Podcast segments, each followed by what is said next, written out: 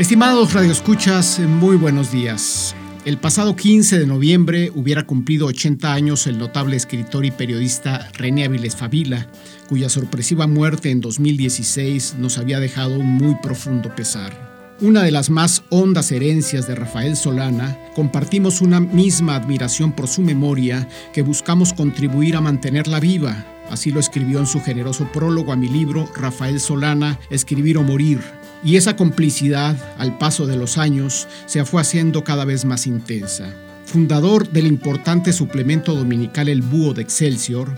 y de sus secuelas, primero de la revista y luego del portal que hacía con sus propios recursos, fue un maestro y amigo entrañable por más de tres décadas. Su literatura, a la vez imaginativa y punzante, ya referencial por su singularidad y su ingenio, por su vitalidad y su humor cáustico dentro de una tradición más bien proclive a la solemnidad y a un realismo a ultranza, tendrá que ir ganando con el tiempo el lugar que se merece. ¿Quién duda ya que El Gran Solitario de Palacio, Tantadelo, La Canción de Odette o Requiem por un Suicida son clásicos ya de nuestras letras? Su legado es prolífico y variado, con tantas tonalidades como las tenía su personalidad y su inteligencia seductoras, y sus muchos lectores quisiéramos verla publicada como un todo, como un más que justo homenaje, y tendría que ser en el Fondo de Cultura Económica, alguna vez su casa, si bien creo que para ese propósito tendrán que soplar mejores vientos. Una lección sigue siendo su periodismo valiente y frontal,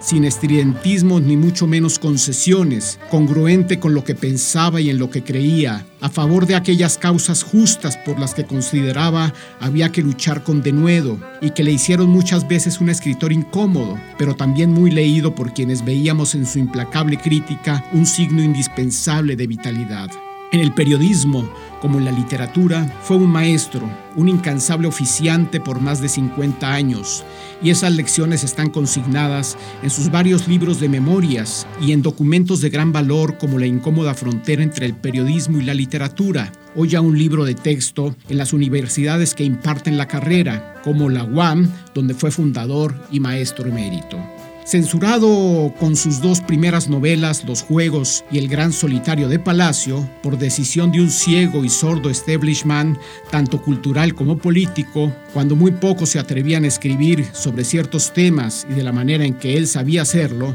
qué duda cabe que esa acidez de su pluma fue causa de que no recibiera en vida los reconocimientos que merecía, si bien tuvo otros que quienes lo querían y admiraban promovieron en gratitud a su generosidad sin par. Lo más preciado es nuestro talento creador, porque escatimarle el reconocimiento que merece.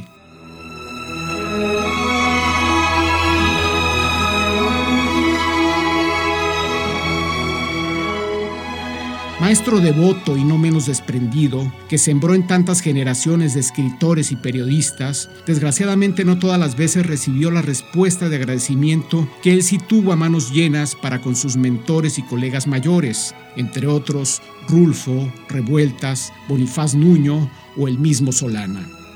El Búho fue, sin excepción, un lugar de encuentro maravilloso entre los mayores y los jóvenes, entre quienes consideraba ya habían hecho una obra no siempre reconocida del todo, y aquellos todavía imberbes que en ese extraordinario espacio cultural tuvimos su amistoso espaldarazo. Premio Nacional de Periodismo en mil novecientos noventa y uno, como reconocimiento más que merecido a un muy valioso trabajo no solo periodístico sino de promoción de la cultura, estuvo estrechamente vinculado a universidades como la UNAM y la U A M,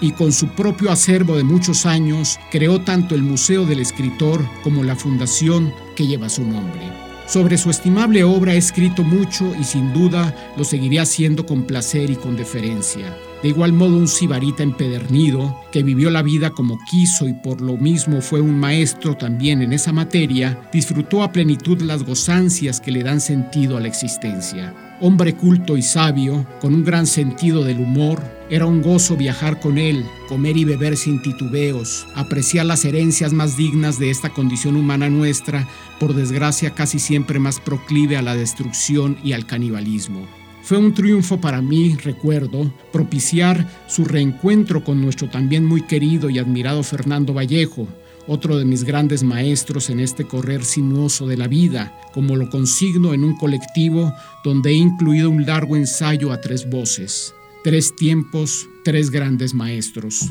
Rafael Solana, Fernando Vallejo y René Áviles Fabila. Muchas gracias, será hasta la próxima.